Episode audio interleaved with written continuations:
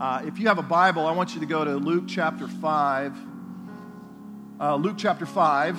And if you don't have a Bible, just uh, grab your phone, download U YouVersion, and look for the New Living Translation. You're going to look for YouVersion first, download U YouVersion, and then look for the New Living Translation. So while you're looking that up, um, we are in our series right now called uh, Valuable, where we are looking at those things in our lives that are valuable. There's so many things in our lives that we all have, have value and should have great value. But as uh, Pastor Daniel preached last week, what an amazing job Pastor Daniel did last week. Man, this guy, talent oozing from every pore of his body. It's like, uh, you need me to preach? I'll preach. Uh, you need me to sing? I'll sing. Uh, you need to play guitar? I'll play guitar. Uh, you need me to play the keyboards? I'll play the keyboards. Uh, oh, drummer didn't show up? I'll, I'll drum. Ooh, congratulations. Jesus just gave you his favor 10 talents. Boom, right there. If you ever wonder who got him, right there, not this guy. So it's just insane the amount. By the way, this is his 10 year anniversary with our church, celebrating 10 years. His lovely wife, Di, is down here if you don't know Di. And uh, we, I, I, Daniel, uh, the only reason he is really here is because he said uh, we needed a worship leader to help us get started. And he said, I'll help you out a couple of times. so every week I go, hey, can you help us out a couple more times? Been doing that for 10 years, and he's still sticking around. Uh, so great, though. So we're in our series um, called Valuable, and we talked about this idea we have va- things we value in life, but, but God, uh, or Jesus said that the things that we should value most are loving God with our heart, our soul, and our mind, and loving our neighbor as ourselves. Those are the four things we should value more than anything else on this planet we, t- we uh, have that as our four core values, and we say that as hope, healing, peace, and purpose. That's what we wish for you today, if you're new, is hope and healing and peace and purpose of Jesus just to wash over you in amazing ways. And we've been telling you guys to get in a group. I hope you're in a group. And if you're not, get in a group because for the next four weeks, we're going to be talking about how we are able to live out these four core values. So every Sunday morning, we're going to talk about the value, and then in our groups, we're going to talk about how we're able to live that value out. So you're only going to get about half the message if you're not in a group. If you didn't get in a group, don't worry, grab a next step card, fill it out, write groups, we'll call you.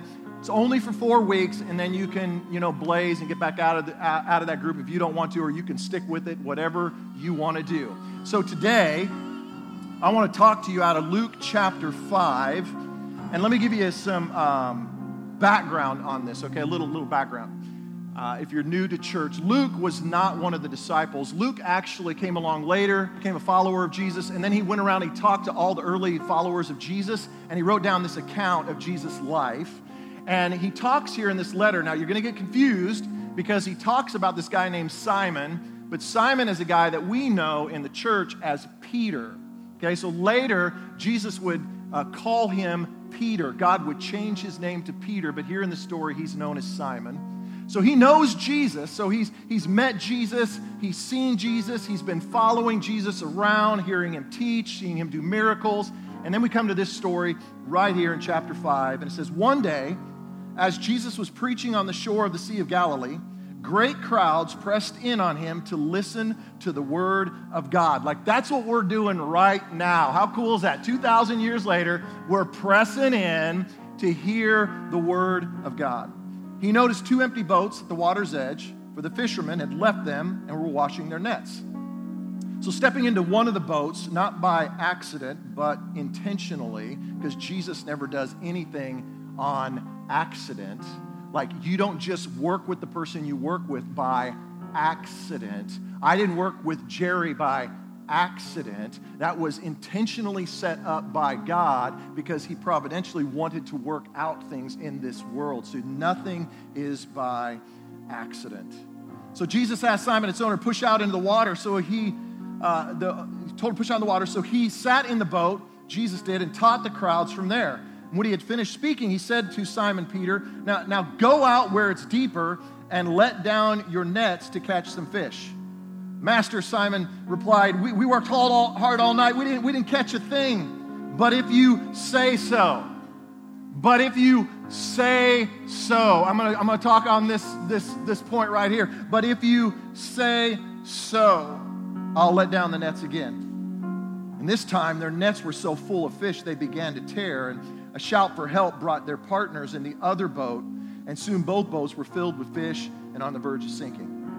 When Simon Peter realized what was happening, he fell to his knees before Jesus. He said, Please leave me, Lord. I- am a sinful man. For he was awestruck by the number of fish they had caught, as, as were the others that were with him. Are you awestruck by your Savior? If you're a follower of Jesus, are you ever awestruck by your Savior? Yeah, yeah, this section over here is awestruck. I'm awestruck today by my Savior, personally. I'm just telling you, this moment I have, I'm awestruck. Jared, you're awestruck right now. We're awestruck in this moment, like, you, it's crazy. But this is who our, our God is. He was awestruck. It says his partners, James and John, sons of Zebedee, they were also amazed. And Jesus replied to Simon, Don't be afraid. For now on, you're going to be fishing for people. And as soon as they landed, they left everything and they followed Jesus. Today, I want to talk to you about hope for the heart. Hope for the heart. If you, if you need hope, there's an area of your life that you don't have hope, my prayer for you is that hope is going to rise up. Let me pray for you, and then I'm going to let you get off your feet. Father, I pray that hope rises in this place today. Thank you for the worship. Thank you for the joy. Thank you for the celebration of baptism. Thank you for your presence here today. And would you just, for all of us, just breathe hope over this place through the power of your Holy Spirit in Jesus' name. And the church said, All right, you can get off the feet. Does anybody remember mood rings? Show of hands if you remember mood rings. Okay, almost everybody. I, I loved mood rings as, as a kid. Uh, in fact, for this message, I, I went out and I bought a mood ring and I've been wearing it all week, you know, just like checking to see what mood. I've been at the wedding and then driving back into Oklahoma and, and just watching my ring change and change and change darker and darker and darker as I entered Oklahoma from the beautiful Rockies. Anybody ever experienced that before where you have the withdrawals from the Rockies? So we've had the withdrawals from the Rockies. But the, the mood ring is, you know this, is based on supposedly your emotions. And so as a kid, I loved it because you always wanted to know what color. And so if it was like blue, it meant you were calm and you were relaxed. If, if it was green, it, it, meant you were excited and, and you were happy. Um, and if it was black, you, you meant you were sad or you were just having a bad day. Now, mine right now, I don't understand this. It is purple. And purple means passion and romance, which is awkward because I'm preaching right now. And I think it has something to do with my wife sitting on the front row. So, because um, she'd be looking so good.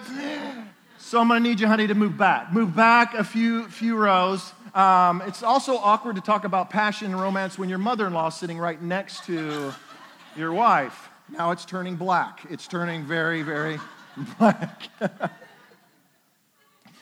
So, uh, you know, and as, uh, when you have a mood ring, you, you it's fun because you want to see it change colors. And, and, and ladies, you, you have no problem with this because your mood changes like every 15 seconds, right? So, oh, oh, I'm sorry. Are you glad I'm back? Are you glad I'm back?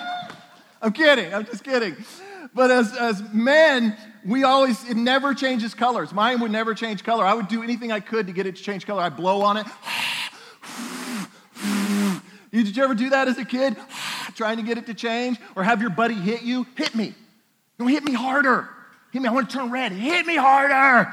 And just wouldn't change colors. The, the one color, though, you never really wanted it to be was black.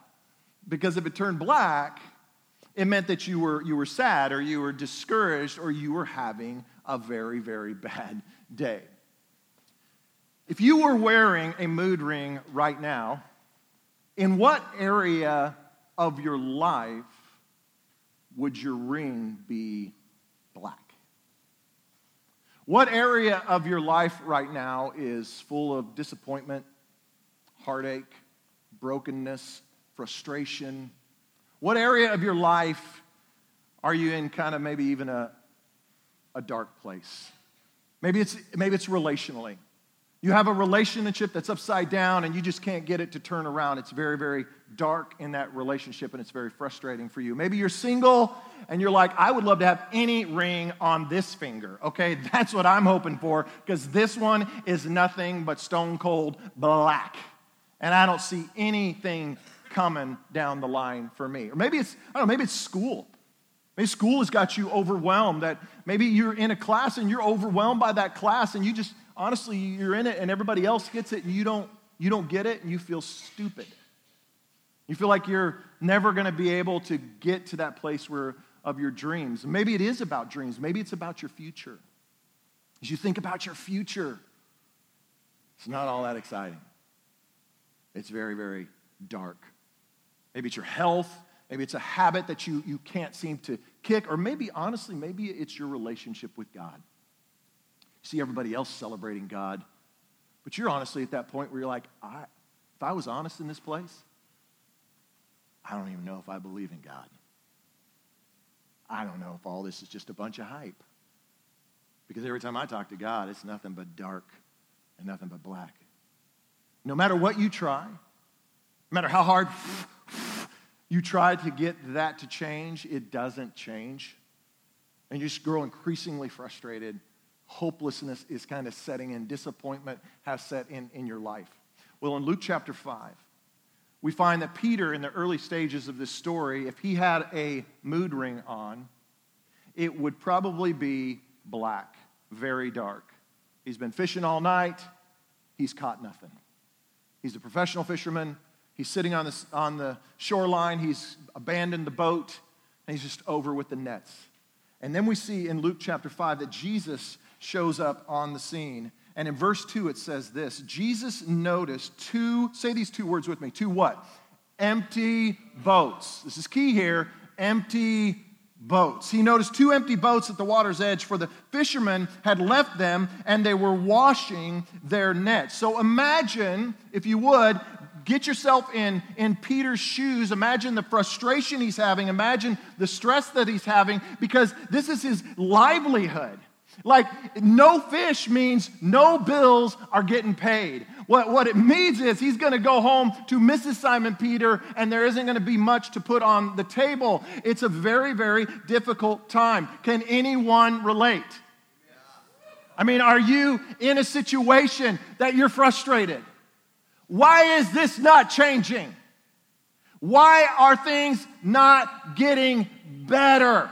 I've tried and I've tried and I've tried, and nothing is changing. Nothing but disappointment. I'm exhausted, and my boat, like Peter, is empty.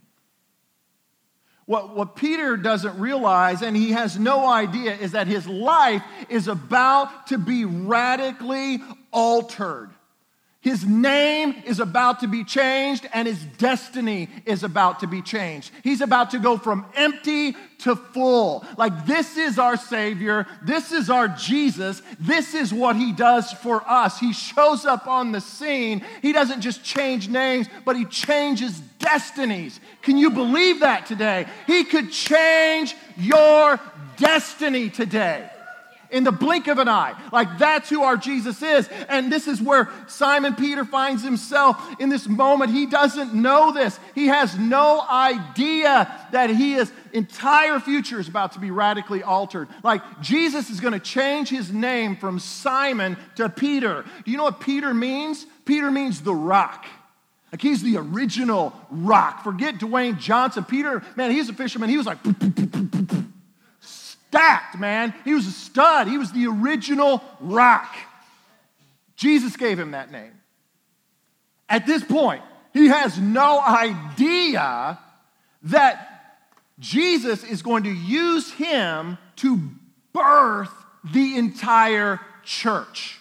He has no idea that he's going to preach a sermon, the very first sermon ever pre- preached in the name of Jesus, and over 3,000 people are going to come to faith in Jesus. He has no idea in this moment where he is mending his nets and where his boat is empty. He has no idea that people are going to be talking about him thousands of years later and telling that story no idea that his empty boat is going to inspire millions and millions of people.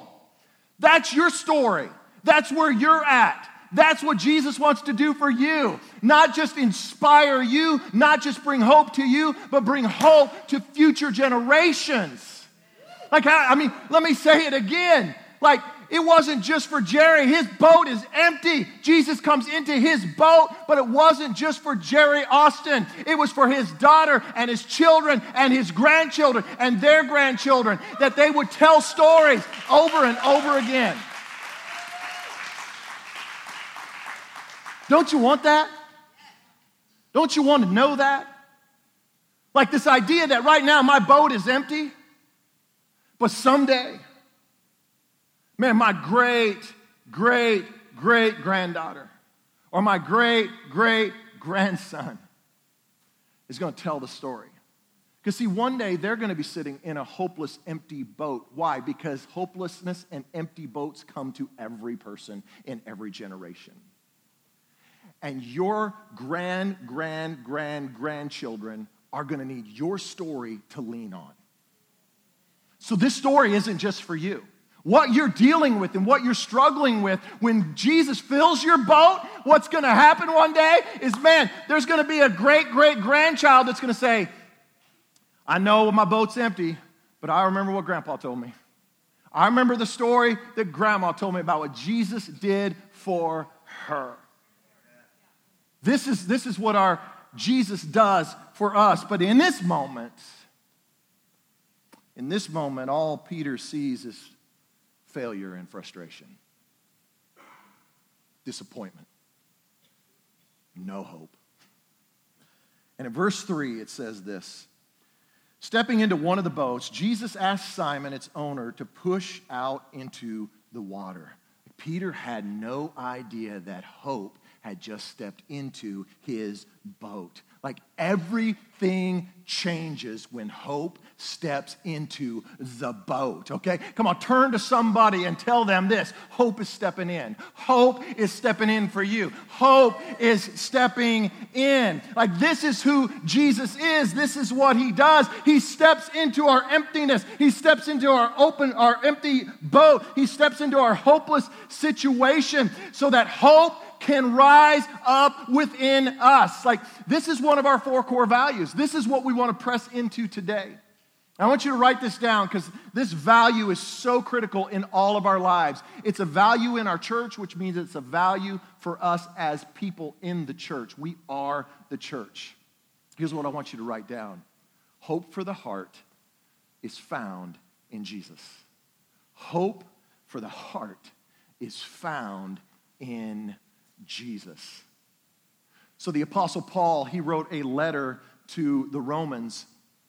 And his name was also changed, by the way, by Jesus. His name was Saul, and Jesus changed his name to Paul and altered and changed his destiny as well. And he said this about the hope in Romans 15 13. He says, I pray that God, it, what? Say this with me. What? The source of hope the, sor- the source of hope is Jesus. I pray it'll fill you completely with joy. Man, that's my prayer for you that that hope would fill you so full of joy that it's just bubbling out of you. That it would fill you so full of peace. We're going to talk about peace here in just a couple of weeks. Why? Because you trust in Him. You got to keep your trust in Him, your faith in Him. Even though my boat is empty, my faith and my trust are still in Him. And then He says this, then you will, come on, say this, say this with me like hope is, is rising up in you, okay? He says this, what? You will what? Overflow with confident hope. Like, listen, not just a, well, I hope so. Hoping for the best. And hope it works out. Not, not a hope the world gives us. Not when you go to work and somebody says, hey, hope works out for you. Not, not Facebook hope when somebody posts on your Facebook page, you know, hey, good luck. No, no, this is a confident hope, which means you can take it to the bank. You can, you can count on it. It will always be there for you. Uh, on, on my way home from the church, I can go down 121st Street towards the Walmart.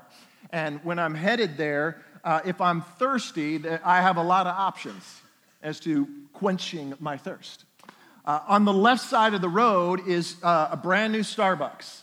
Praise God, He dropped that. I knew we planted here. I knew we bought here. I knew God put us here for a purpose and a plan because Starbucks was coming. Thank you, Jesus. And, and, I can go there and I can get the nitro with the cold foam on top of it. Man, that is the mm, drink of champions right there, given by the Holy Spirit for the quenching of your thirst, all right? Maybe I'm overstating it, but it's an amazing drink. So I can get that, or I can go down the road a little ways to the dollar store. And in the dollar store, I can get one of those large cans of Arizona sweet tea. Anybody feeling that one? Yeah. And if I don't want that, I can go a couple doors down from there. I can go to Bueno and I can get an iced cold Dr. Pepper. Any pepper people in the house, all right? Any one of those I want. The issue is they all have a cost. They cost, they're not free. And not only that, but they don't last. They cost and they can only quench my thirst for a point and then it's gone. But on the right side of the road is a natural spring a natural spring where the water never stops flowing. Any of the followers of Jesus tracking with me here on this one, okay? Like the water, ne- you, you can go to that pump as many times as you want. It will deliver water to quench your thirst, and it's free. So here's what I think happens to so many of us we drive by the source of hope just to take a sip on the temporary or the terminal. Something that doesn't quench our thirst, it just kind of helps our thirst a little bit. I, if I'm feeling hopeless, if my boat is empty, if I'm struggling, I'll just take out my phone and I'll just start clicking on apps. And I'll get that dopamine fix. Man, oh, got to look at that social media app and get that fix, and I feel good until I shut it off sit down, I'll veg out on Netflix, and I'll watch a show until the show is over, and then I'm right back in my empty boat. Just a temporary fix. Or sometimes we crutch on the terminal, we'll, we'll get on a site that we really have no business being on. We know that it doesn't, it's not the right thing for me. But I need that fix, I need that hit to feel better about myself. And I keep going back to that over and over again. Or, or maybe, it's, maybe it's a substance that I'll put a substance in my body that has no business being in my body, but at least it fixes it temporarily. At least, it, but it's not just temporary, it, that can be terminal to you. Sometimes we will crutch on, a, on an unhealthy relationship. Man, when I'm feeling hopeless and my boat is empty, man, I just, just get anyone into my boat anybody, I don't care who they are, and I crutch and I get myself into an unhealthy relationship. And what happens is, man, I go to the temporary or the terminal, and they are not a source of hope. Paul tells us that they are a false hope because hope for the heart is found in Jesus and Him alone. Paul says He is the source of hope. Can I get an amen from the people of God? He's the source of hope. Like he's a never ending source of hope. Okay, he is the, the water, the spring that never runs dry. Anybody tracking with me on this one? I can go to him, I can count on him when I'm disappointed, when I'm discouraged, when hope is lost, when the ring is dark and I don't know where to turn. I can go to Jesus. He will quench my thirst and it's free.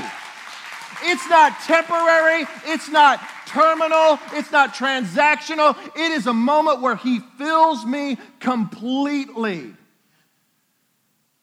Peter, he, ha- he has no idea that his empty boat is about to be overflowing with hope. Look at verse 4. It says, when, when he had finished speaking, he said to Simon, Now go out where it is deeper. Say that with me. Go out where it is deeper. Come on, one more time. Go out where it is deeper and let down your nets to catch some fish. Peter's given up. He, he's moved on from here. He's on the shoreline, he's cleaning his nets, he's just kind of licking his wounds. And, and what, what, is, what does Jesus do? Jesus calls him back to the deep. He, he calls him back to the, to the place of disappointment. This, this is what Jesus will do. Jesus will call you back to the deep. He will call you back to the place where you lost your hope so that He can restore your hope. It's hard to go there. We don't want to go there. Peter doesn't want to go there. He says in verse 5, Master, we worked hard all last night. We didn't catch a thing. But here it is. Say this with me. But if you say so. Come on, turn to three people, high five them, and say, If God says so, I'm letting down my net. If God says so, I'm letting down my net. This is what he says. If you say so, I'll let down my nets again. See, it's, it's, in, it's in the deep. The deep discouragement, the deep disappointment, the deep heartache, the deep brokenness. It's in the deep that doubt and hope collide. This, this is what's happening for Peter here in this moment. Think about Peter. Doubt and hope are colliding in this moment because Peter, he's a professional fisherman. Hey, Jesus, dude, I, I, I get you. I understand who you are and all that, but I'm the professional.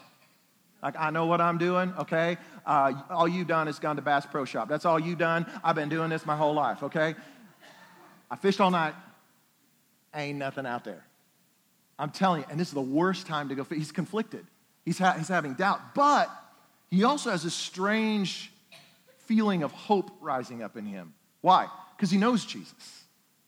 He's been following Jesus around. You look back just a few chapters and you, you'll see that he saw Jesus doing miracles. He's like, I know you're not a fisherman, but you are the miracle maker.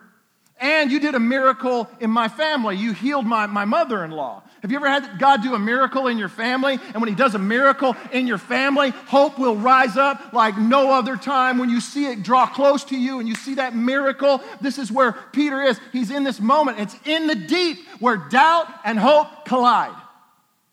And I'm telling you, when you're in the deep like that, I'm telling you what you got to do is you got to choose hope. You got to choose to hope. Come on, you got to choose to hope. Turn to somebody and tell them, choose to hope. You got to choose to hope. You got to choose hope.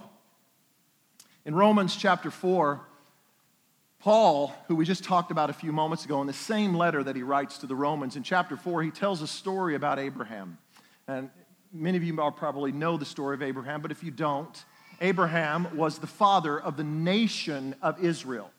Thousands and thousands and thousands of years ago, God came to him in a vision and a dream, and God said to him, Abraham, through you, I'm going to birth a nation. And look up at the stars. There's going to be more kids than you can see stars in the sky. And Abraham's like, dude, I'm in my 70s. Are you kidding? I don't know that he said dude. I don't think he would say that. But, but he's like, hey, I, in my 70s, God said, you're going to have a child. Two decades go by, no child. And then one day, his wife Sarah gets pregnant and gives birth to the nation of Israel. And Paul, Paul records these words. He says, Even when there was no reason for hope, Abraham kept hoping. Can you have that kind of spirit about you? Like, even when there's no reason to hope, I will keep hoping. There ain't no reason. Everybody around me is telling me it's a joke.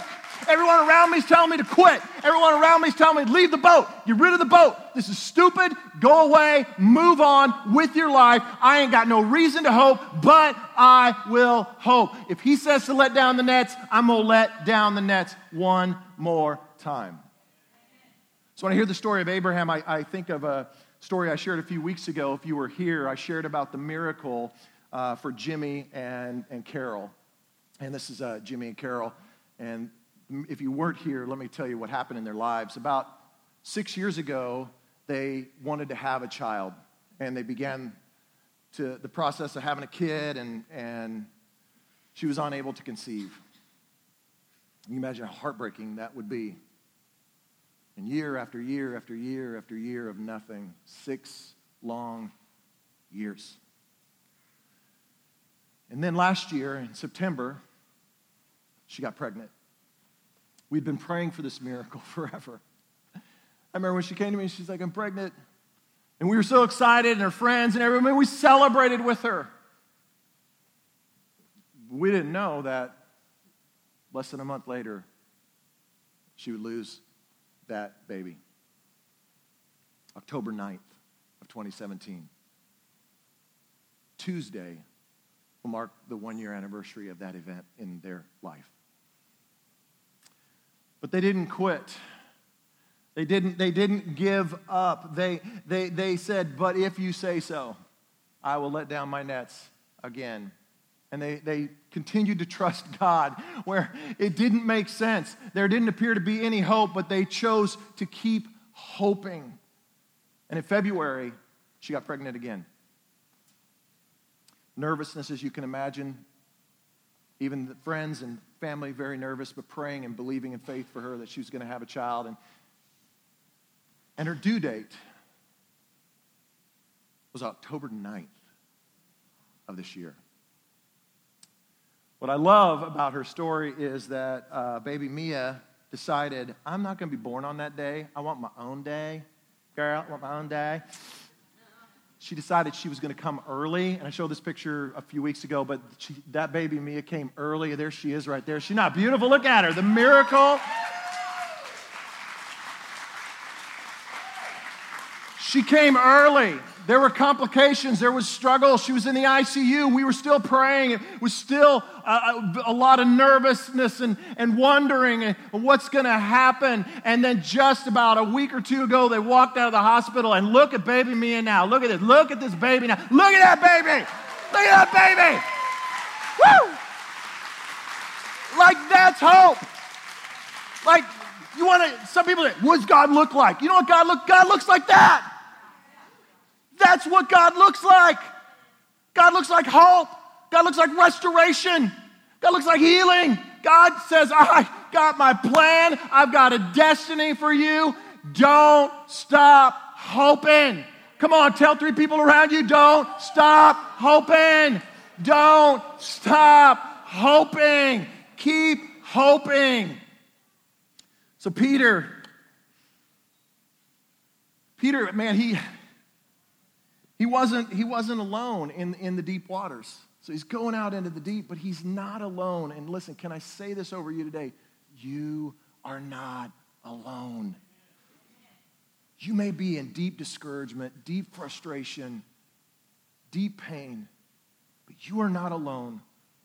Our Savior is there with you. In fact, the prophet Isaiah in the Old Testament God spoke through the prophet, and God said this When you go through deep waters, I will be with you. Can you say that with me? I will be with you. Can we just encourage each other? Three people around you, high five them, tell them God is with you. Tell them right now, high five them, tell them God is with you. Now, listen, some of y'all ain't participating. I don't know what that's all about. Listen, I can't be the only one preaching. We got to preach to one another. Because listen, right now, there, the reason, and I, have said this before, but let me say it again. Let me start, step off of preaching. Let me, let me step into teaching for a moment here, okay? We ain't a quiet church. This is not the place you come and you just go, all right, I'm just going to get my Jesus on. And all right, praise the Lord. So good, so good. Jesus is this ain't that kind of church, okay? Like, we are loud. We worship with our hands up. We clap. We shout. Man, we talk to one another. And I tell you, like, if you're like, I don't know, I don't, I don't know if I can get into that, then you ain't gonna like this place. Okay? Because listen, that's what church is. Church was never meant to be a place where we come in, sit down, and don't talk to anybody around us. That's not church. The church is the people. The church was designed for us to encourage one another. And here's what happens. Here's what you need to understand is when I'm preaching, somebody is sitting there and they look the part and everything looks great, but right there is their boat and it is empty. And they're high fiving you and they're doing the talk and all this, but their boat is empty. And they hear me speaking and they're having trouble believing it, but then you turn, and what you don't realize is you become the preacher. You're the preacher. I ain't the only one that preaches on Sunday. You preach to one another. And what something happens, you all know it, you all see it. Somebody turns to you. You ever been in that moment? Like you're the one in the boat, and somebody turns to you, like, this goofiest thing I ever seen. High five three people around. Yes. Yeah, oh man, hope is rising. Hope is rising. Hope is rising. Woo! I mean, you just get excited. I mean, that's just the way it is. You're like, you're like, man, I can, I can feel it. Why? Because here's what's happening. The Holy Spirit is speaking through you. And he's breathing over this person, and, and they are getting immersed in the Holy Spirit in that moment. And then the Holy Spirit speaks to their spirit, and hope rises up. I was in Denver this past week, and I love the Rockies. And we went to church on Sunday, and, and this church on Sunday, the worship was so good, and the preaching was so good. But the crowd, there was no hope. It was weird. I was like, man, there's so much hope on the stage, and I could see it, but I could see in the seats that nobody was buying it. Nobody was talking to each other. Nobody, nobody was amening. Nobody was like, we were standing there during the worship set, Laura and I, and I was like, I wanted to raise my hand, but I was like, I don't think this is the raise your hand church. I think it's, Sir, do you have a question? No, I was worshiping. Uh, awkward. So I was like, I guess I guess I'll sing quietly to myself, you know. It was really weird. I was like, I can't wait to get home. Be around people that like to get loud and like to worship. So I, I, I, was sitting there in that church, and there was this guy that was sitting across the aisle from me, and I watched him the whole entire worship set, and he just sat like this. And he was looking around, he's like, and, and to be honest, at first I thought, well, maybe he's a guest, and maybe he's resistant to God, and that's okay. And if that's you, that's okay. This is a safe place for you. You don't have to hoop and holler if you don't want to hoop and holler. That's okay. But man, when we're filled with the Spirit, those of us who have Jesus, we, we know what that means. But he sat there, but so he's sitting there like this, and I thought, man. But then it came time for the offering, and he reached down and he grabbed an offering plate, and he came forward, and I was like, he's one of the ushers.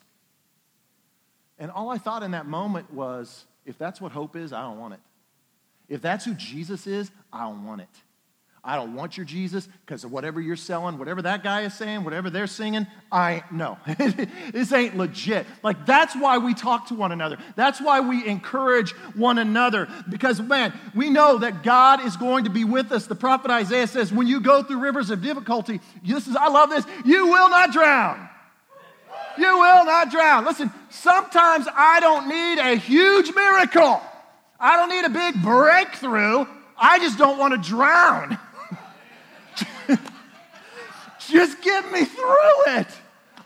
I don't need, oh, I just need, I just need that gone. You know what I'm saying?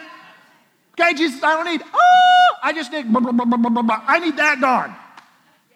Just don't want to, to drown.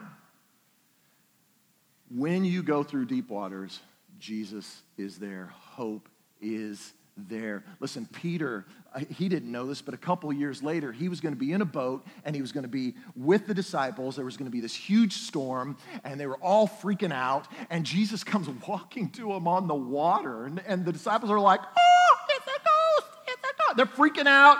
But Peter, he's, Peter's awesome. He's so bold. He's like, that's Jesus, man. I'm getting out of the boat. I'm walking to Jesus. They're all like, you crazy? And he gets out of the boat and he starts walking on the water. But if you know the story, you know he began to sink in his doubt. When you are walking on water, it feels great, but there's times when you are sinking in doubt and disappointment and discouragement and frustration. But it's in that moment that Jesus was there in the storm and he reached out and he pulled Peter out of the water. That's what he'll do for you. All you got to do when you're in that boat and you feel like you're going to drown and all hope is gone is just reach up and trust the hand of God to raise you out of that water.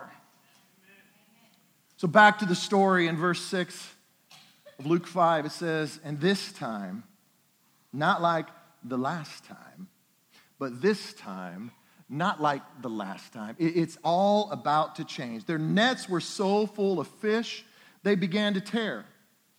A shout for help brought their partners in the other boat, and soon both boats were filled with fish and on the verge of sinking. See, God doesn't want to just fill your nets, He wants to fill your nets so full that you're overflowing with hope. He wants to fill you so full that, that you can that you can share it with others. Like this is who we are at Core Church. At Core Church, what we realize is this hope isn't just for me. This hope is for everyone. And so when we overflow with hope, man, we share that hope. Here, you have some hope. Here, you have some hope. You have some hope. Here, you have some. I got a lot left over. You can have some, and you can have some, and you you can have some. We man, we are hope dealers. I've heard that said before. I had to steal that. We are hope dealers. I like that. That's way better than the other dealer. Hope dealer. But that's what it's about. It's about giving hope to people. And that's we just can't keep it to ourselves. Because hope for the heart and it's found in Jesus.